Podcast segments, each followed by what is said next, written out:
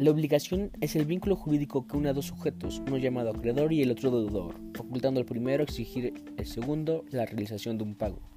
El pago es la única forma de extinguir las obligaciones y se puede realizar de distintas formas, desaccionando, omitiendo o entregando.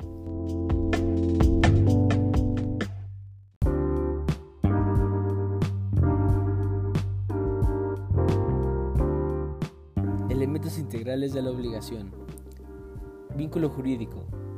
Elemento objetivo, que es el motivo de la obligación y debe reunir cuatro características. Que sea lícito, posible, que existe en la naturaleza y que esté en el comercio. Por último, el elemento subjetivo, que se traduce en la identificación de las personas o sujetos intervinientes en el vínculo.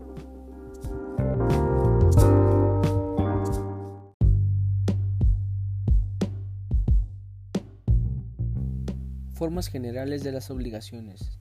La forma de las obligaciones es el medio para dar cumplimiento a la figura del pago y con ello extinguir el vínculo generador de la obligación. Se divide en tres formas, de manera general siendo la primera la de dar, la segunda de hacer y la tercera de no hacer.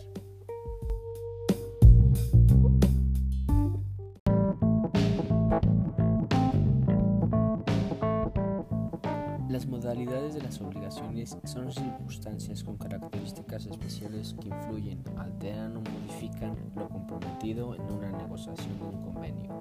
Estas modalidades pueden incidir en tres efectos. El primero, la existencia, que para que incida en las obligaciones debe basarse en la figura de la condición.